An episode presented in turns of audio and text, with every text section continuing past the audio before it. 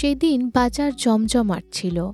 Lamington ওয়ারউইকশায়ারে দুদিন বৃষ্টি হওয়ার পর সেদিন বাজার খুলেছিল। সেই বাজারের মধ্যে একমাত্র জুতো সারানোর দোকান ছিল জেমসের। প্রায় সারা গ্রামের লোকেরা তারই কাছে আসত তাদের জুতো সেলাই করতে। হঠাৎ বৃষ্টি পড়াতে সাধারণ লোকেদের জুতো সেলাইয়ের কথা মনে পড়ে যায়। হয়তো সেই কারণেই সেদিন তারও দোকানে সাধারণের থেকে বেশি ভিড় ছিল। হয়তো অন্য কোনো দিন হলে তার দোকানের এই ভিড় দেখে সে বেশ আনন্দিত হতো। তবে সেদিন বুধবার হওয়ার কারণে এই ভিড় তার মেজাজটিকে খারাপ করে দিচ্ছিল বললে ভুল হবে না। সন্ধে হতে চলেছিল এবং প্রতি বুধবারের মতো আজও তার দুজন বন্ধুর সঙ্গে সেখানকার লোকাল পাবে গিয়ে পার্টি করবার প্ল্যান ছিল। একদিকে সে যত সম্ভব তাড়াতাড়ি করে জুতো সেলাই করছিল আর একদিকে ঘড়িতে সাতটা বাজতে চলেছিল। যদি আর আধ ঘণ্টার মধ্যেও সে দোকান বন্ধ করে বেরোতে পারে, তাও সে আটটা পনেরোর মধ্যেই পাবে পৌঁছে যাবে। আসলে জেমসের কাছে নিজের রেপুটেশন সবচেয়ে প্রিয় ছিল। তাই সে কোনো জায়গা দেরিতে পৌঁছতে পছন্দ করত না। তবে একমাত্র এটাই কারণ ছিল না তার মিনিটে চারবার ঘড়ি দেখার। বন্ধুদের সঙ্গে বসে মদ্যপান করে হাসি ঠাট্টা করাটা তার ভালো লাগত। তাই প্রতি বুধবার সে কাজ তাড়াতাড়ি সেরে তার বাকি দুজন বন্ধুদের থেকে আগেই পাবে হাজির হতো। আসলে বলা যেতে পারে যে কিছু সময়ের জন্য হলেও সারা সপ্তাহের একঘেয়ে কাজের থেকে এটা তার জন্য একটি সুযোগ ছিল নিজেকে ছুটি দেওয়ার। যতক্ষণে জেমস পাবে পৌঁছায়, ততক্ষণে তার দুজন বন্ধু আগে থেকেই তার অপেক্ষা করছিল। বারহ্যাম ওয়াইজ যে একজন কাপড়ের ছোটখাটো ব্যবসায়ী ছিল এবং হ্যামারসন বার্নস যে একজন ফটোগ্রাফার ছিল। তারা দুজনেই জেমসকে প্রায় পাঁচ বছর ধরে চিনত এবং তিনজনের মধ্যে ভালো বন্ধুত্ব ছিল। রাত বারোটা পর্যন্ত সেই পাবে তারা মদ্যপান করবার পর বাড়ি যাওয়ার জন্য একটি ঘোড়ার গাড়ি ভাড়া করে। বাড়ি যাওয়ার পথে জেমস তার দুজন বন্ধুকে বলে যে সে একজন ভালো দৌড়বাজ। সে বলে যে সে এক টানা মাইলের পর মাইল ছুটে যেতে পারে। ওয়াইজ এবং বার্নস ভালোই জানত যে একটু নেশা হয়ে গেলেই জেমসের এরকম বাড়িয়ে বলার স্বভাব ছিল। তারা দুজন ঠিক করে যে আজ তারা জেমসের একটু মজা নেবে। তারা জেমসকে বলে যে তারা মানে না যে জেমস আদৌ এত দূর পর্যন্ত ছুটতে পারবে। তারা বলে যে জেমস তাদেরকে বাড়িয়ে বলছে। এবং যদি সে এত ভালো দৌড়বাজ, তাহলে সে ছুটে সেটা প্রমাণ করুক। তারা জেমসকে চ্যালেঞ্জ করে যে সে যেন সেখান থেকে তাদের বাড়ি পর্যন্ত দৌড়ে যায় এবং তাহলেই তারা মানবে যে সে সত্যি কথা বলছে। জেমস ভাবেনি যে সে এভাবে ফেসে যাবে। তবু আজ যদি সে এই চ্যালেঞ্জটি অস্বীকার করে, তবে অনেক দিন পর্যন্ত তাকে উপহাস করবে তার বন্ধুরা। সেটা ভেবে জেমস রাজি হয়ে যায়। সেখান থেকে তাদের বাড়ি পর্যন্ত প্রায় সাত মাইল দূরত্ব অবধি দৌড় লাগাতে। তারা ঠিক করে যে জেমস সামনে দৌড়বে এবং ঠিক তার পেছন পেছন ঘোড়ার গাড়ি করে তার বন্ধুরা তাকে পিছু করবে। তাই জেমস ঘোড়ার গাড়ি থেকে নেমে তার দৌড় শুরু করে। তার দুজন বন্ধুই বেশ আশ্চর্য হয় যখন তারা দেখে যে এত মদ্যপান করবার পরও জেমস বেশ ভালোভাবে নিজের দৌড় শুরু করেছে। জেমস একজন অভিজ্ঞ রানারের মতো একটি স্থির গতিতে দৌড়তে থাকে। বেশ অনেকক্ষণ পর্যন্ত তার বন্ধুরা ঘোড়ার গাড়ি করে তার পিছনে যেতে থাকে। রাতের সেই সময় রাস্তা একেবারে ফাঁকা ছিল এবং জেমস রাস্তার মাঝখান দিয়ে ছুটছিল।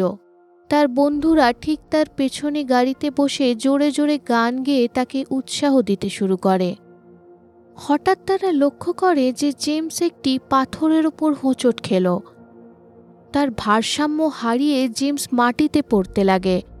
তবে তার শরীরটি মাটিতে ঠেকার আগেই সেটি উধাও হয়ে যায়। অবশ্যই প্রথমে তারা মনে করে যে জেমস তাদের সঙ্গে মজা করছে এবং কোনো রকমের চালাকি করে সে রাস্তার পাশে কোথাও লুকিয়ে পড়েছে। হয়তো সে ছুটতে ছুটতে হাঁপিয়ে গিয়েছিল এবং সেই কারণে কোনো রকমের চালাকি করে কোথাও লুকিয়ে গেছিল এবং কিছুক্ষণ আরাম করে নিচ্ছিল। তারা প্রথমে সেখানে কিছুক্ষণ পর্যন্ত জেমসের নাম ধরে ডাকতে থাকে এবং তাকে বলে যে সে যেন এই কৌতুক বন্ধ করে, তবে কোনো সাড়া তারা পায় না। বয়েন্স এবং ওয়াইস অবশ্যই আশ্চর্যচকিত হয়ে গেছিল। তাদের বন্ধুর এরকমভাবে তাদের চোখের সামনে উধাও হয়ে যাওয়াতে। কিছুক্ষণ পর্যন্ত রাস্তার আশেপাশে খোঁজবার পর তারা কাছের টাউনের পুলিশকে গিয়ে খবর দেয়। খবর পেয়ে পুলিশ এবং খোঁজকর্মীদের দল সেখানে পৌঁছয় এবং সারা রাত ধরে জেমসকে সেখানে খোঁজা হয়। তবে কোনো রকমের কোনো সূত্র পাওয়া যায় না। যেন কোনো চিহ্ন ছাড়াই জেমস সেখান থেকে পুরোপুরি হাওয়া হয়ে গিয়েছিল। আঠেরোশো তিয়াত্তর সালের থার্ড সেপ্টেম্বর সেই রাতের পর জেমসকে কোনো দিন দেখা যায়নি। আমি চৈতি আদিত্য এবং এটা প্রহেলিকা।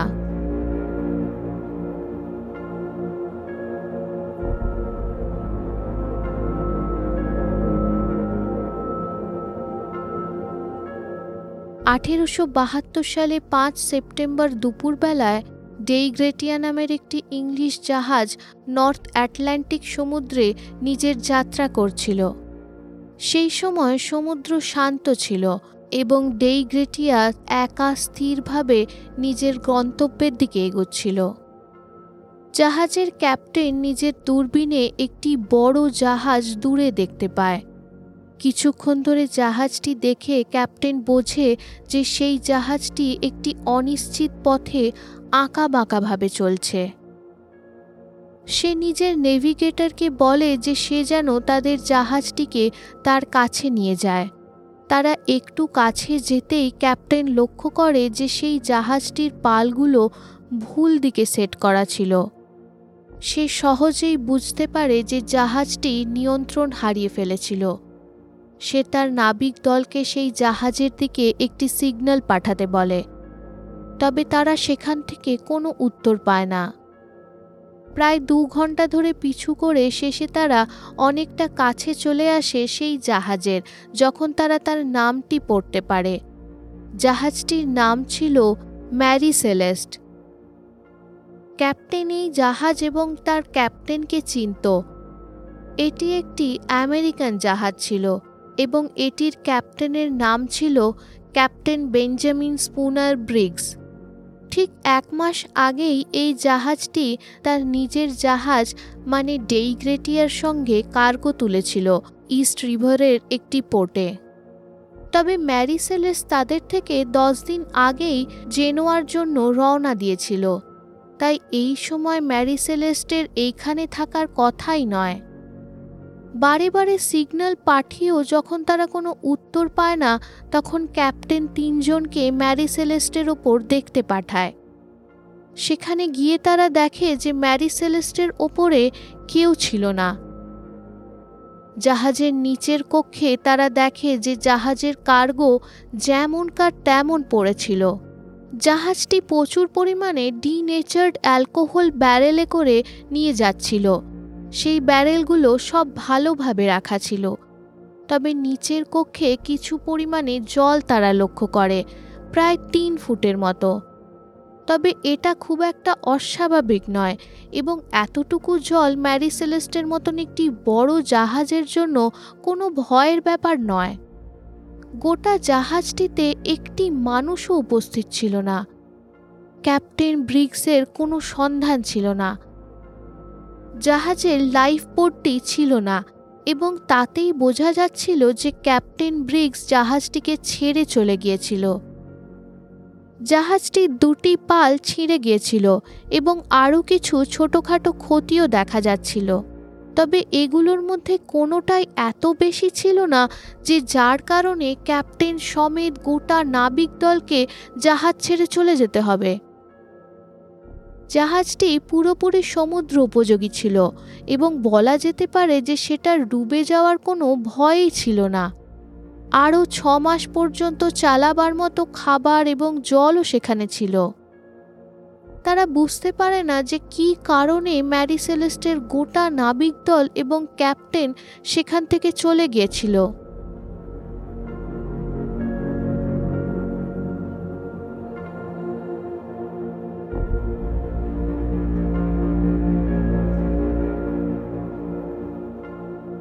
ম্যারি সেলেস্টের নির্মাণ আঠেরোশো ষাট সালে জোশুয়া ডেভিসের শিপইয়ার্ডে স্পেন্সার আইল্যান্ডে শুরু হয়েছিল। সেখানকার স্থানীয় গাছের কাঠ দিয়ে সেই জাহাজ তৈরি করা হয়েছিল। পাল লাগানোর জন্য দুটি মাস্ট এর ওপর তৈরি করা হয়েছিল। জাহাজটি আঠেরোই মে আঠেরোশো একষট্টি সালে প্রথম জলে নামানো হয়, তবে সেই সময় তার নাম ছিল অ্যামাজন। অ্যামাজন প্রায় তিরিশ মিটার লম্বা, আট মিটার চওড়া এবং এটা প্রায় দুশো টন মাল বওয়ার ক্ষমতা রাখত। তার প্রথম জলযাত্রার জন্য অ্যামাজনকে ফাইভ আইল্যান্ড নামের একটি জায়গা থেকে মাল তুলে আটলান্টিক মহাসাগর পেরিয়ে ইংল্যান্ডে সেই মাল পৌঁছে দেওয়ার কথা ছিল। তবে মাল তোলবার সময় তখনকার জাহাজের ক্যাপ্টেন ক্যাপ্টেন ম্যাক লেলেন অসুস্থ হয়ে পড়ে। তার শরীর অত্যন্ত খারাপ হতে শুরু হয়। সেই কারণে অ্যামাজনকে আবার স্পেন্সার আইল্যান্ডে ফিরিয়ে আনা হয় এবং সেখানেই কিছুদিনের মধ্যে ক্যাপ্টেন ম্যাক লেলেনের মৃত্যু হয়। তারপর জন নাটিং পার্কার জাহাজটির নতুন ক্যাপ্টেন হন। তিনি অ্যামাজনকে নিয়ে তার গন্তব্যের দিকে মানে লন্ডনের দিকে তার যাত্রা শুরু করেন। সেই পথে আবার অ্যামাজন একটি দুর্ঘটনার শিকার হয়। ইস্ট পোর্টের কাছে জাহাজটির ধাক্কা কিছু ফিশিং ইকুইপমেন্টের সঙ্গে হয়ে যায়। তারপর লন্ডন থেকে বেরোবার সময় ইংলিশ চ্যানেলে এটির অন্য একটি জাহাজের সঙ্গে ধাক্কা হয়ে যায় এবং তার কারণে সেই অন্য জাহাজটি ডুবে যায়। অ্যামাজনের তখনকার মালিক এই জাহাজটিকে ব্যাডলাক মনে করে খুব কম দামে রিচার্ড ডব্লিউ হেন্স নামের একজন আমেরিকান নাবিককে বিক্রি করে দেয়। হেন্স সতেরোশো পঞ্চাশ ডলার দিয়ে ক্ষতিগ্রস্ত জাহাজটি কিনে নিয়েছিল এবং আরও আট হাজার আটশো পঁচিশ ডলার খরচ করে সে জাহাজটিকে মেরামত করে। সে নিজেই জাহাজটির নতুন ক্যাপ্টেন হয় এবং আঠেরোশো আটষট্টি সালে ডিসেম্বর মাসে এই জাহাজটিকে সে নাম দেয় ম্যারি সিলেস্ট তবে জাহাজটি হেন্সের কাছে বেশি দিন পর্যন্ত থাকে না। জাহাজটি কেনবার জন্য সে কিছু টাকা ধার নিয়েছিল এবং সেই টাকা শোধ না করতে পারার জন্য আঠেরোশো উনষাট সালে অক্টোবরেই ম্যারি সেলেস্টকে তার কাছ থেকে বাজিয়াপ্ত করা হয়। পরের তিন বছর পর্যন্ত জাহাজটি অনেকবার হাত বদল হয়। আঠেরোশো বাহাত্তর সালে জাহাজটির একটি বড় রকম রূপান্তর করা হয় এবং প্রায় দশ হাজার ডলার আরও খরচা করা হয় এটির ওপর।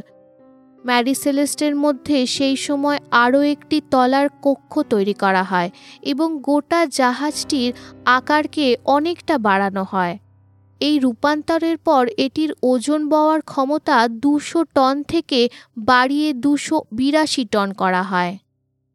অক্টোবর উনতিরিশে আঠেরোশো বাহাত্তরে চারজন লোকের একটি পার্টনারশিপ এই জাহাজটিকে কিনে নেয়। তার মধ্যে একজন বেঞ্জামিন স্পুনার ব্রিগস নামের লোক যে একজন অভিজ্ঞ নাবিক ছিল। সে এই জাহাজের তিন ভাগের এক ভাগ শেয়ার কিনেছিল। বেঞ্জামিন ব্রিক্সরা পাঁচজন ভাই ছিল। তার ভাইদের মধ্যে চারজনই নাবিক ছিল এবং তাদের মধ্যে দুজন ক্যাপ্টেনের র্যাঙ্ক অব্দি উঠেছিল। বেঞ্জামিন একজন অত্যন্ত ধার্মিক খ্রিশ্চান ছিল এবং সে নিয়মিতভাবে বাইবেল পড়ত। আঠেরোশো বাষট্টি সালে সে সারা এলিজাবেথ কপকে বিয়ে করে।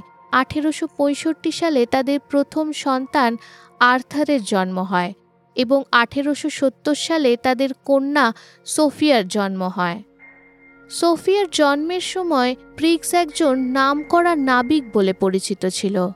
একজন নাবিক হওয়ার কারণে ম্যারি সেলেস্ট কিনবার পর ব্রিক্স নিজেই এই জাহাজের পরিচালনা করে। এবং ক্যাপ্টেনের দায়িত্ব সামলায়।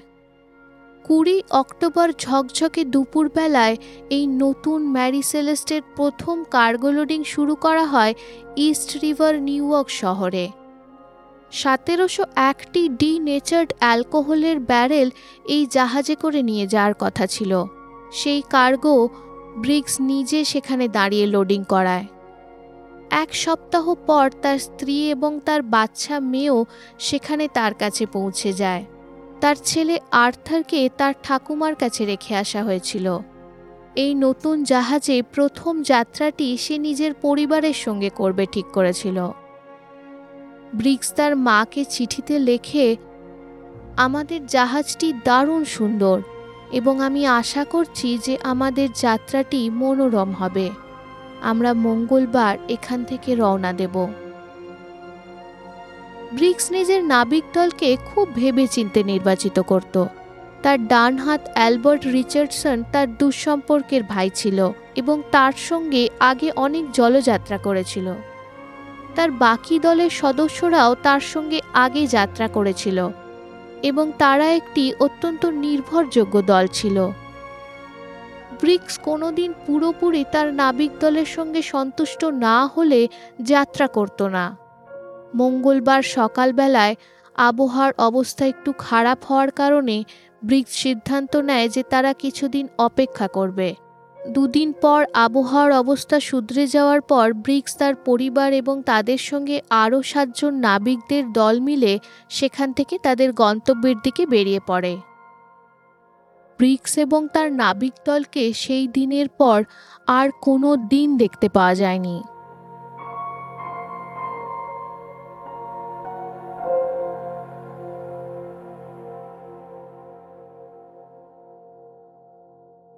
ম্যারিসেলেস্টকে আবার ঠিক এক মাস পরে এজোরেস এবং পর্তুগালের তটের মাঝে দেখা যায়। ডেইগ্রেটিয়া মানে যেই জাহাজটি তাকে খুঁজে পেয়েছিল, যখন তার তিনজন নাবিকদেরকে দেখতে পাঠায়, তখন তারা সেখানে এমন কিছুই দেখেনি যাতে সবার সেই জাহাজ থেকে পালিয়ে যাওয়াকে বোঝানো যেতে পারে। দুটি ছেঁড়া পাল এবং তলার কক্ষে তিন ফুট মতো জল তারা দেখেছিল। একটি মাপকাঠি যেটার ব্যবহার করে জাহাজের মধ্যে ঢুকে যাওয়া জলের স্তর মাপা যায়, সেটি ডেকের ওপর পড়েছিল। জাহাজের কম্পাসটি কার্যকর ছিল, তবে সেটিকে রাখবার কাঁচের বিনাকালটি ভাঙা ছিল।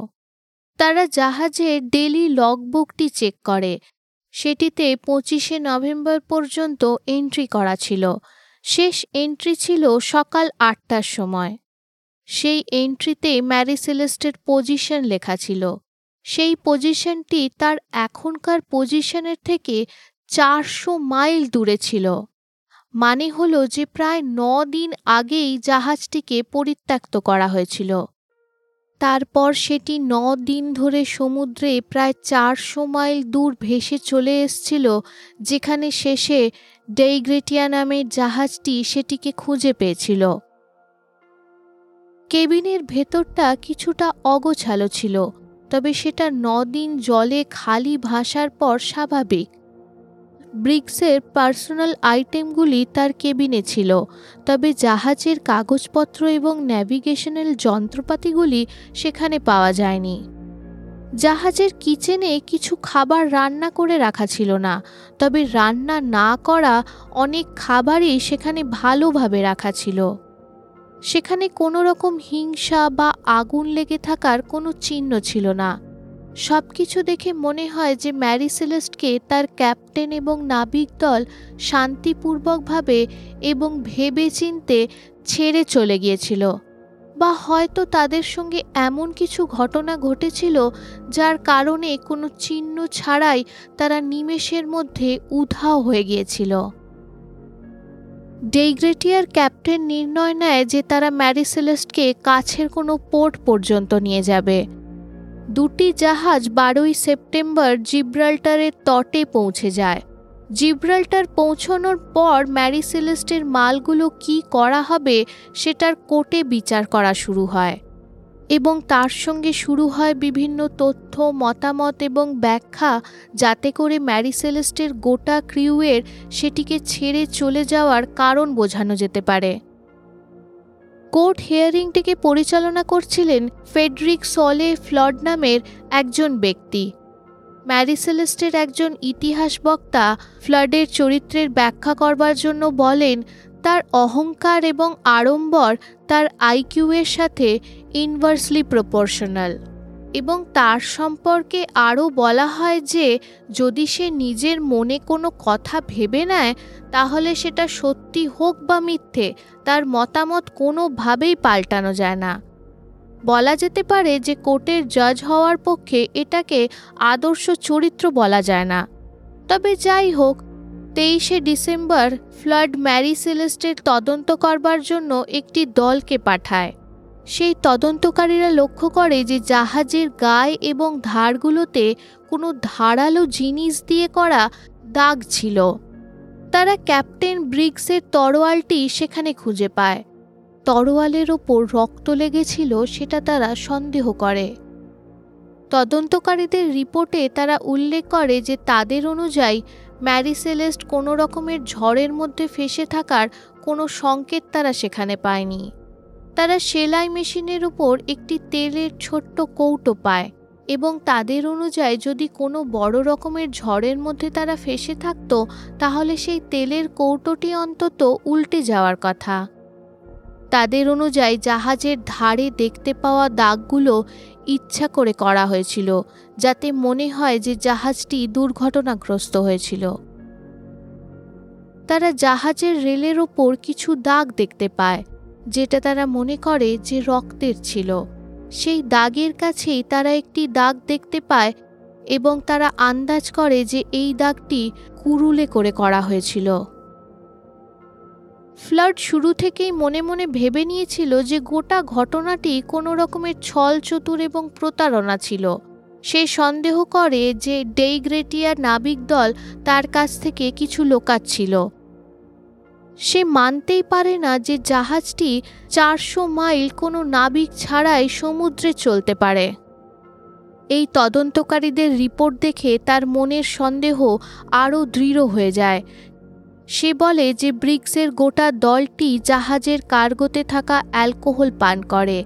মদের নেশায় তারা ব্রিক্স এবং তার পরিবারকে খুন করে এবং তারপর জাহাজটিকে ছেড়ে লাইফ বোটটিকে নিয়ে সেখান থেকে পালিয়ে যায়। জাহাজের কার্গোতে যেই অ্যালকোহলটি ছিল, সেটি ডি নেচার ছিল। এই কথাটি ফ্লাড পুরোপুরি অগ্রাহ্য করে। ডি ডিনেচার্ড অ্যালকোহলের মধ্যে ইচ্ছা করে বিষ মেশানো হয়, যাতে সেটি পান না করা যায়। এক ঢোকের বেশি সেটিকে পান করা অসম্ভব হবে, এবং এক ঢোকও যদি কোনো মানুষ খায়, তবে কিছু সময়ের মধ্যেই তাদের শরীর অত্যন্ত খারাপ হয়ে যাবে। ম্যারিসেলেস্টের নাবিকরা অবশ্যই সেটা জানত এবং কোনো দিন সেটাকে খাবার মতো বোকামো করতো না। ব্রিক্স কোনোদিনই নিজের যাত্রার সঙ্গে খাবারযোগ্য মদ রাখত না। ম্যারি সেলেস্টের ওপর এক ফোঁটাও খাবারযোগ্য মদ ছিল না। সেলাই মেশিনের ওপর তেলের ডাব্বাটিকে সহজেই পরে তুলে রাখা যেতে পারত, তাই সেটার না উল্টোনো পাওয়া যাওয়াটা অস্বাভাবিক নয়। ফ্লাড বলে যে লগ এন্ট্রিগুলোকে পরে পাল্টানো হয়েছিল। পরে পরীক্ষণ করে দেখা যায় যে ব্রিক্সের তরোয়ালের ওপরে সেই দাগটি রক্তের ছিল না। তাই শেষ পর্যন্ত পর্যাপ্ত প্রমাণের অভাবে ফ্লাড কোনো সিদ্ধান্তে পৌঁছতে পারে না এবং অনিচ্ছাপূর্বকভাবেই মামলাটিকে অনিশ্চিত ঘোষিত করে। আসলে কোনো রকমের খুন বা বিদ্রোহ জাহাজের ওপর হয়ে থাকার সম্ভাবনা খুব কম। প্রথমত কোনো দৃঢ় উদ্দেশ্য এটার পেছনে নেই। ব্রিগস একজন অভিজ্ঞ নাবিক ছিল এবং সে নিজের দলের নির্ণয় অত্যন্ত সাবধানে করত। তার পরিবারও এই যাত্রায় তার সঙ্গে থাকার কারণে সে আরও সাবধানী হবে সেটা কল্পনা করা যেতে পারে। যদি তাদের জাহাজটিকে ছেড়ে পালিয়ে গিয়ে সারা জীবনের মতো লুকিয়ে থাকবারই ছিল, তবে ঘটনাস্থলটিকে এরকমভাবে সাজিয়ে সেটিকে একটি দুর্ঘটনার মতো দেখতে লাগানোর কোনো কারণ নেই। তবে আরও একটু বিশ্বাসযোগ্য ঘটনা হতে পারে যে তারা জাহাজের উপর কোনো রকমের বিপদ বুঝে জাহাজটিকে ছেড়ে লাইফ বোটে করে বেরিয়ে গিয়েছিল। তবে ব্রিক্সের মতো অভিজ্ঞ ক্যাপ্টেন এই সিদ্ধান্ত নিয়ে থাকবার সম্ভাবনা খুব কম। ম্যারি সেলেস্টের শুধু দুটি জিনিসের ভয় ছিল, আগুন এবং জল। প্রথমত জাহাজের ওপর অ্যালকোহল থাকার কারণে সবচেয়ে বড় বিপদ হতে পারে যদি সেখানে আগুন লেগে যায়। জাহাজের ওপর আগুন লেগে যাওয়ার কোনো প্রমাণ পাওয়া যায়নি। দ্বিতীয়ত, যদি কোনো কারণে জাহাজের মধ্যে জল ঢুকতে শুরু করে, তবে জাহাজ ডুবে যাওয়ার ভয় থাকতে পারে। ম্যাকডোনাল্ড হ্যাস্টিংস নামের এক ইতিহাস বক্তা বলেন যে, ম্যারিসেলেস যদি একদিক থেকে ভেঙেও পড়ত, তাও লাইফ বোটে পালিয়ে যাওয়ার থেকে জাহাজের উপর থাকাই বুদ্ধিমানী ছিল। অবশ্যই ম্যারি সেলেস্টের ওপর সেরকম কোনোই ক্ষতি দেখা যায়নি, যাতে তার ডুবে যাওয়ার কোনো রকমের সম্ভাবনা থাকতে পারে। অনেকে বলে যে লাইফ বোটটি ঝড়ে ছিঁড়ে বেরিয়ে গিয়েছিল। মন্তব্যকারীরা সাধারণত একমত যে ম্যারি সেলেস্ট কোনো রকমের প্রাকৃতিক ব্যতিক্রমের কারণে দুর্ঘটনাগ্রস্ত হয়েছিল। ওয়াটার স্প্রাউট একটি কারণ হতে পারে এটার পিছনে। ওয়াটার স্প্রাউট হলো এক ধরনের ঘূর্ণিঝড় যেটা সমুদ্রের ওপর হয়। একটি বিরাট ঘূর্ণি তৈরি হয়, যেটা জলের ওপর থেকে আকাশের মেঘ পর্যন্ত বড় একটি কলম তৈরি করে। সাধারণত এগুলো খুব বেশি শক্তিশালী হয় না, তবে কোনো কোনো ক্ষেত্রে এগুলো বড় রূপও দেখা গিয়েছে। হতে পারে যে ম্যারি সেলেস্ট এরকম একটি বড় ওয়াটার স্প্রাউটের মধ্যে ফেসে গেছিল। সেই কারণে ক্যাপ্টেন তার গোটা ক্রুকে নিয়ে জাহাজ থেকে নেমে গিয়ে লাইফ বোটে চলে যায়।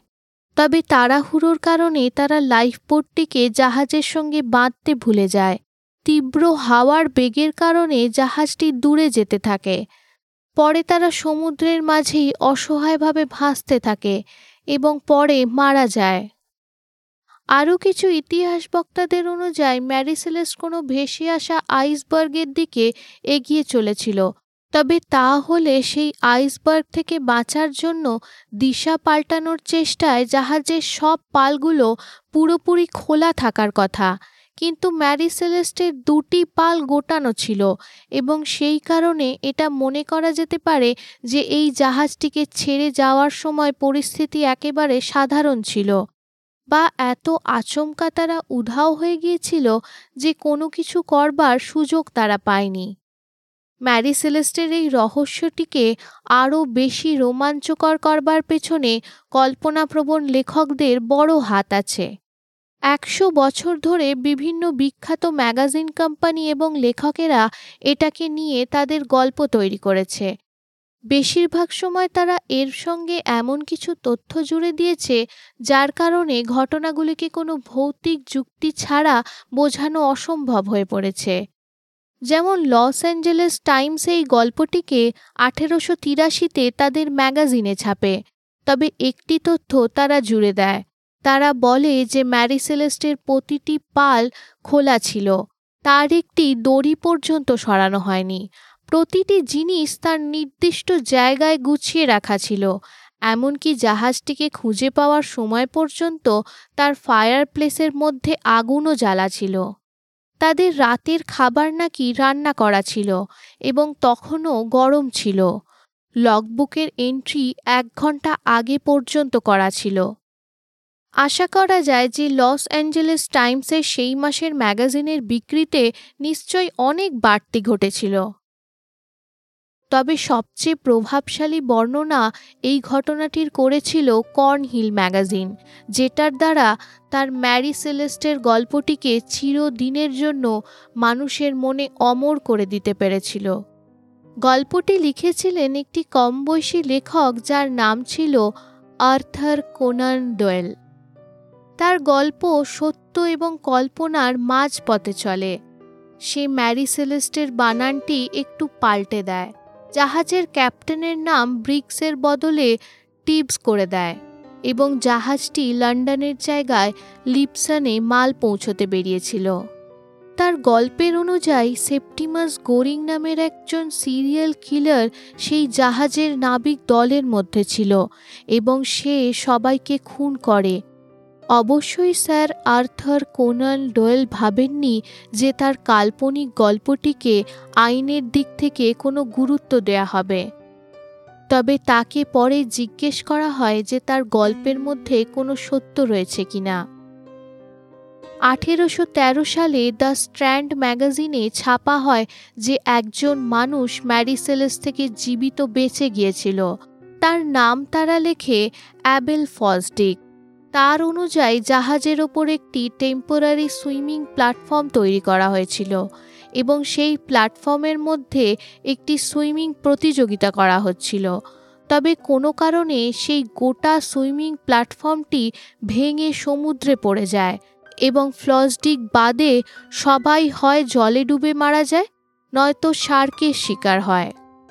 দ্য স্ট্র্যান্ড ম্যাগাজিন এটিকে একটি সিরিয়াস আর্টিকেল হিসেবে প্রস্তুত করেছিল, কিন্তু অনেক অমিল তাদের গল্পের মধ্যে রয়েছিল, যেমন ক্যাপ্টেনের নাম ব্রিক্সের জায়গায় গ্রিগস লেখা হয়েছিল। ব্রিক্সের মেয়ের বয়স দু বছরের জায়গায় সাত বছর বলা হয়েছিল। জাহাজের ওপর নাবিকদের সংখ্যা তেরো বলা হয়েছিল এবং নটিক্যাল ল্যাঙ্গুয়েজের কম জ্ঞান তাদের লেখায় স্পষ্ট ছিল। আরও অন্যান্য বইতে এটার সঙ্গে এলিয়েন অ্যাবডাকশন টাইম ট্রাভেল এমনকি গিজার পিরামিডকেও জুড়ে দেওয়া হয়েছে। সেই সব আলোচনা আমরা এখানে আর করছি না। কি ঘটনা ঘটে থাকতে পারে ম্যারিসেলেস্টের ওপর, যার কারণে এতগুলো মানুষ সেই জাহাজের ওপর থেকে বিনা কোনো রকম প্রমাণ ছেড়ে পুরোপুরি উধাও হয়ে গেল? সাধারণত এত পুরনো ঘটনার কোনো যুক্তিপূর্ণ সমাধান পাওয়া যায় না। তবে দু সালে ইউসিএল চ্যানেল ফাইভের ডক্টর অ্যান্ড্রিয়া সেলা নামের একজন বৈজ্ঞানিক একটি এক্সপেরিমেন্ট করে। তিনি ম্যারিসেলেস্টের একটি অবিকল প্রতিরূপ তৈরি করেন। বিউটেন গ্যাসের ব্যবহার করে তিনি জাহাজের মধ্যে একটি বিস্ফোটের সিমুলেশন করেন। তার সন্দেহ ছিল যে জাহাজের ওপর হয়তো ব্যারেল থেকে অ্যালকোহল লিক হয়েছিল এবং সেই অ্যালকোহলের মধ্যে আগুন লেগে একটি বিস্ফোট ঘটেছিল। তবে আমরা জানি যে জাহাজের নিচের কক্ষে যেখানে অ্যালকোহলের ব্যারেলগুলো রাখা ছিল, সেখানে আগুন লেগে থাকার কোনো প্রমাণ পাওয়া যায়নি। ডক্টর অ্যান্ড্রিয়া সিলা তার ম্যারিসেলেস্টের প্রতিরূপের নিচের কক্ষে বিউটেন গ্যাস ব্যবহার করে একটি বিস্ফোট ঘটান। একটি বিরাট বিস্ফোটে জাহাজটি কেঁপে ওঠে। তবে আশ্চর্য ব্যাপার যে আগুন লাগার বা বিস্ফোট ঘটার কোনো চিহ্ন সেখানে দেখতে পাওয়া যায় না। এটাকে বলা হয় প্রেশার ওয়েভ এক্সপ্লোশন। এই বিস্ফোটে একটি বিরাট অগ্নিশিখা তৈরি হয় এবং একটি হাই প্রেশার ওয়েভ গোটা জাহাজটিকে কাঁপিয়ে তোলে।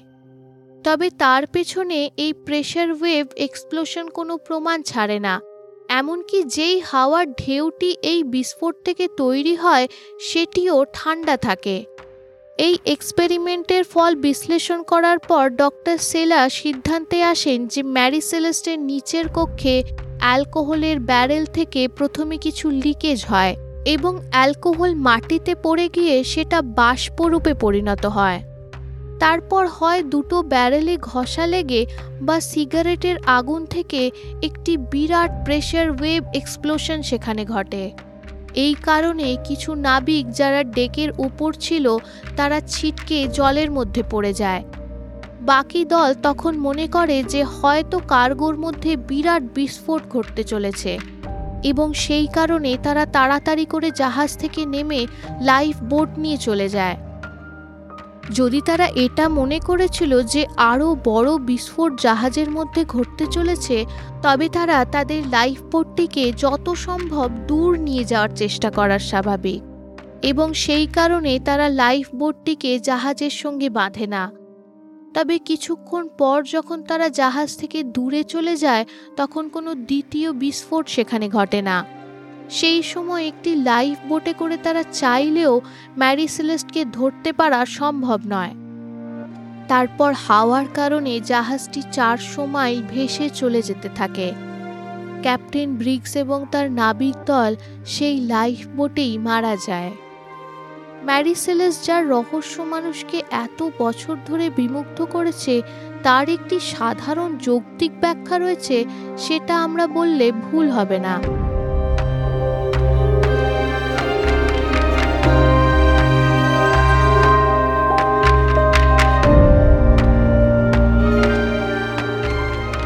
আজকের শেষ গল্পে আমি আপনাদের একটা আধুনিক দিনের রহস্যের কথা শোনাব। কিছু মানুষ হঠাৎ করে হারিয়ে যাওয়ার রহস্য বোঝা যেতে পারে। তবে আধুনিক দিনে একটি গোটা দ্বীপ হঠাৎ করে নিখোঁজ হয়ে যাওয়াকে কীভাবে বোঝানো যেতে পারে? একবিংশ শতাব্দীর আধুনিক স্যাটেলাইট ইমেজিংয়ের যুগে এটা কীভাবে সম্ভব? একটি গোটা দ্বীপ প্রথমে পৃথিবীর মানচিত্রের ওপর স্যাটেলাইট ইমেজিংয়ের দ্বারা দেখানো হয় এবং তারপর রহস্যময়ভাবে সেটি হারিয়ে যায়।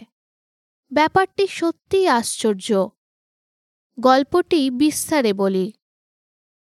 বিশ্ববিখ্যাত নাবিক অনুসন্ধানকারী এবং কার্টোগ্রাফার ক্যাপ্টেন কুকের নাম হয়তো আপনারা শুনে থাকবেন। তার পুরো নাম হল ক্যাপ্টেন জেমস কুক। তিনি একজন ইংলিশম্যান ছিলেন এবং তাকে গোটা বিশ্ব প্যাসিফিক মহাসাগরে তার সফল জলযাত্রা এবং সেটির সঠিক ম্যাপিংয়ের কারণে চেনে। তার দুর্দান্ত কাজের জন্য তাকে কপি গোল্ড মেডেল দিয়ে সম্মানিত করা হয়েছিল। তিনি প্রথম নাবিক ছিলেন যিনি নিউজিল্যান্ডের গোটা দেশটিকে জলপথে প্রদক্ষিণ করেছিলেন।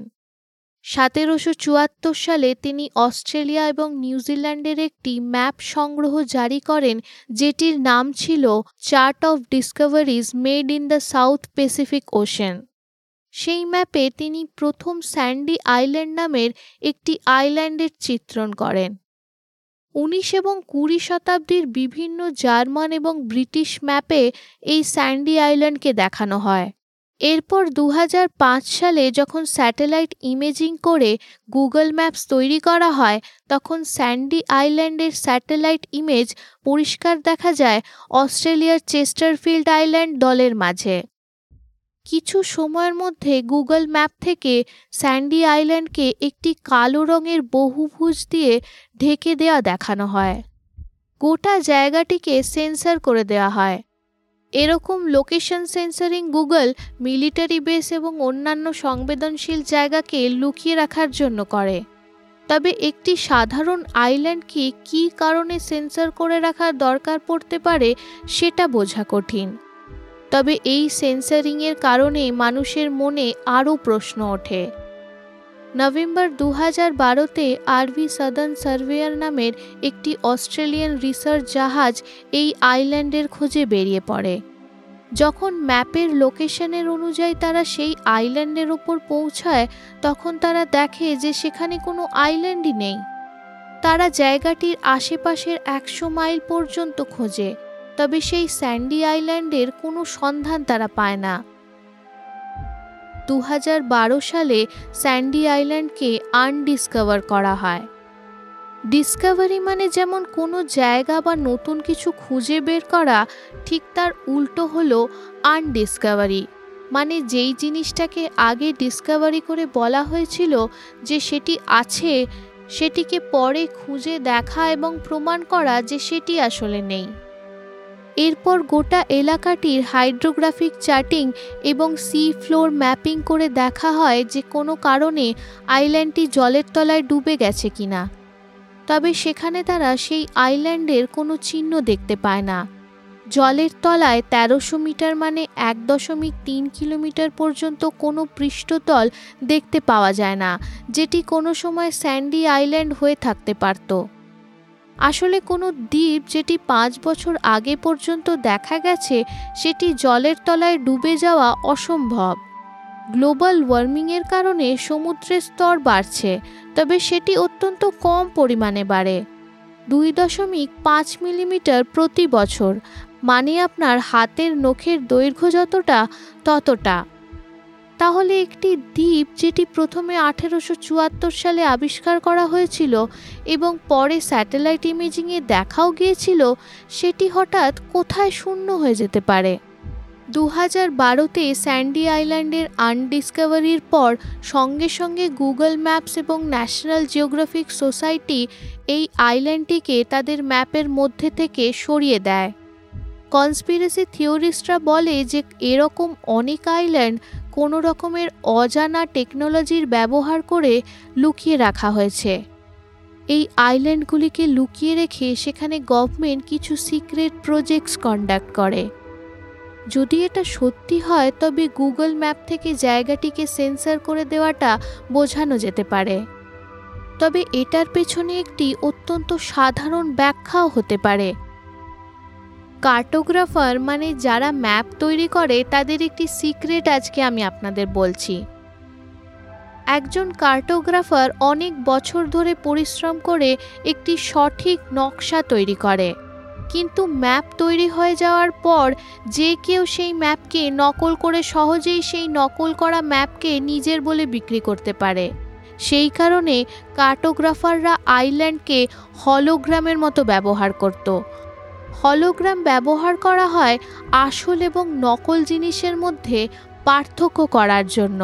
ঠিক সেইভাবেই আসল ম্যাপের পরিচয় করবার জন্য কার্টোগ্রাফাররা ইচ্ছা করে কিছু কাল্পনিক আইল্যান্ড ম্যাপের ওপর তৈরি করত এবং সেগুলোকে কিছু কাল্পনিক নামও দিত। যদি অন্য কেউ তার ম্যাপটিকে নকল করে, তবে বাকি ম্যাপের সঙ্গে কাল্পনিক আইল্যান্ডগুলিকেও সে নকল করবে। এইভাবে সহজেই অরিজিনাল কার্টোগ্রাফাররা জানতে পারে যে কোন ম্যাপগুলো তার ম্যাপ থেকে নকল করে তৈরি করা হয়েছে। হতে পারে ক্যাপ্টেন কুক তার ম্যাপে স্যান্ডি আইল্যান্ডকে হলোগ্রাম হিসেবে ব্যবহার করেছিল এবং তারপর থেকে যত ম্যাপ সেই এলাকায় তৈরি করা হয়েছে, তারা চোখ বুঝে তাকে নকল করে গেছে। তবে কীভাবে এই কাল্পনিক দ্বীপটি স্যাটেলাইট ইমেজিংয়ের মধ্যে ধরা পড়ে সেটি আজও একটি রহস্য।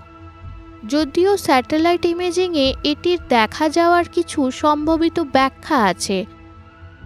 অনেক সময় বলক্যানো ফাটার কারণে যখন লাওয়া জলের সঙ্গে সংস্পর্শে আসে, তখন পামিস পাথর তৈরি হয়।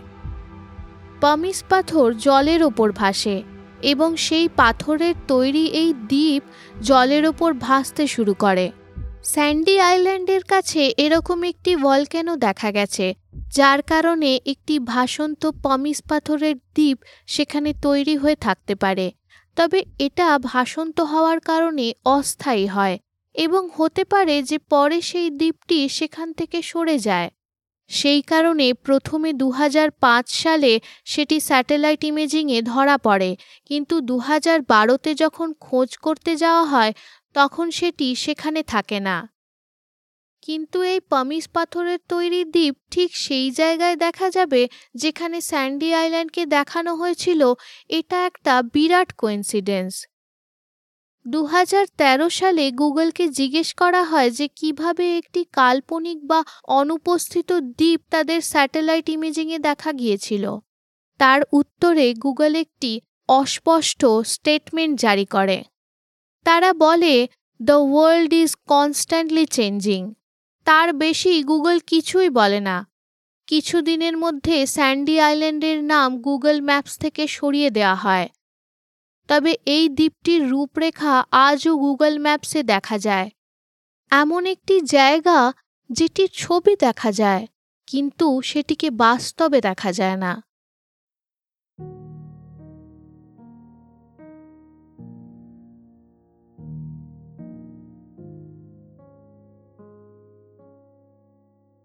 হয়তো আপনাদের জেমসের কথা মনে পড়ছে। হ্যাঁ সেই মুচি। যে তার বন্ধুদের সঙ্গে দৌড়ের বাজি লাগিয়ে একটি পাথরের ওপর হোঁচট খেয়ে মাটিতে পড়বার আগেই উধাও হয়ে গিয়েছিল। তার এই ঘটনাটির উল্লেখ করেন অ্যাম্ব্রোস বিয়ার্স নামের এক জার্নালিস্ট এবং লেখক দ্য স্যান ফ্রান্সিসকো এক্সামিনারে আঠেরোশো অষ্টআশি সালে।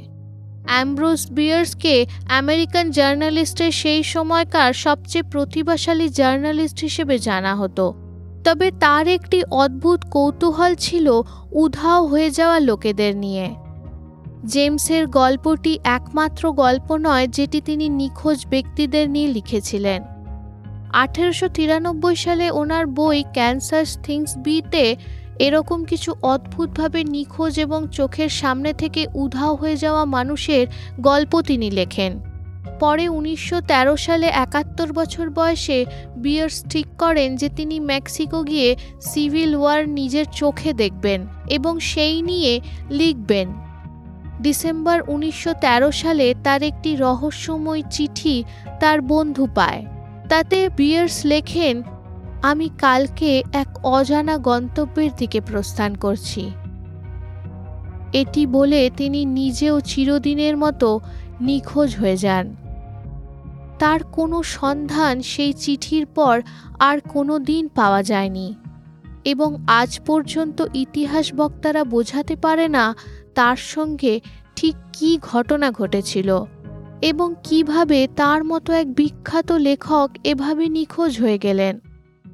তার বইয়ের চরিত্রের মতোই তিনি নিজেও গোটা পৃথিবীর চোখ থেকে হারিয়ে যান। অনেক সময় আমাদের কোনো জিনিস হারিয়ে যায়। বেশিরভাগ সেটি কিছু সময় পর আমরা অন্য কোথাও খুঁজে পাই। তবে কিছু জিনিস এমনভাবে হারিয়ে যায় যেটিকে কোনো দিন খুঁজে পাওয়া যায় না। কল্পনা করা যেতে পারে যে সেটি কোনো জায়গায় লুকিয়ে রয়েছে। কখনো কখনো কোনো মানুষও এমনভাবে হারিয়ে যায় যে তাদের চেষ্টা করেও কোনো দিন খুঁজে পাওয়া যায় না। হয় তারা বা তাদের অবশেষ পৃথিবীর কোনো গভীরতায় আমাদের চোখের আড়ালে লুকিয়ে যায়, বা হয়তো তারা কোনোভাবে এই নিসর্গের সঙ্গে বিলীয়মান হয়ে যায়।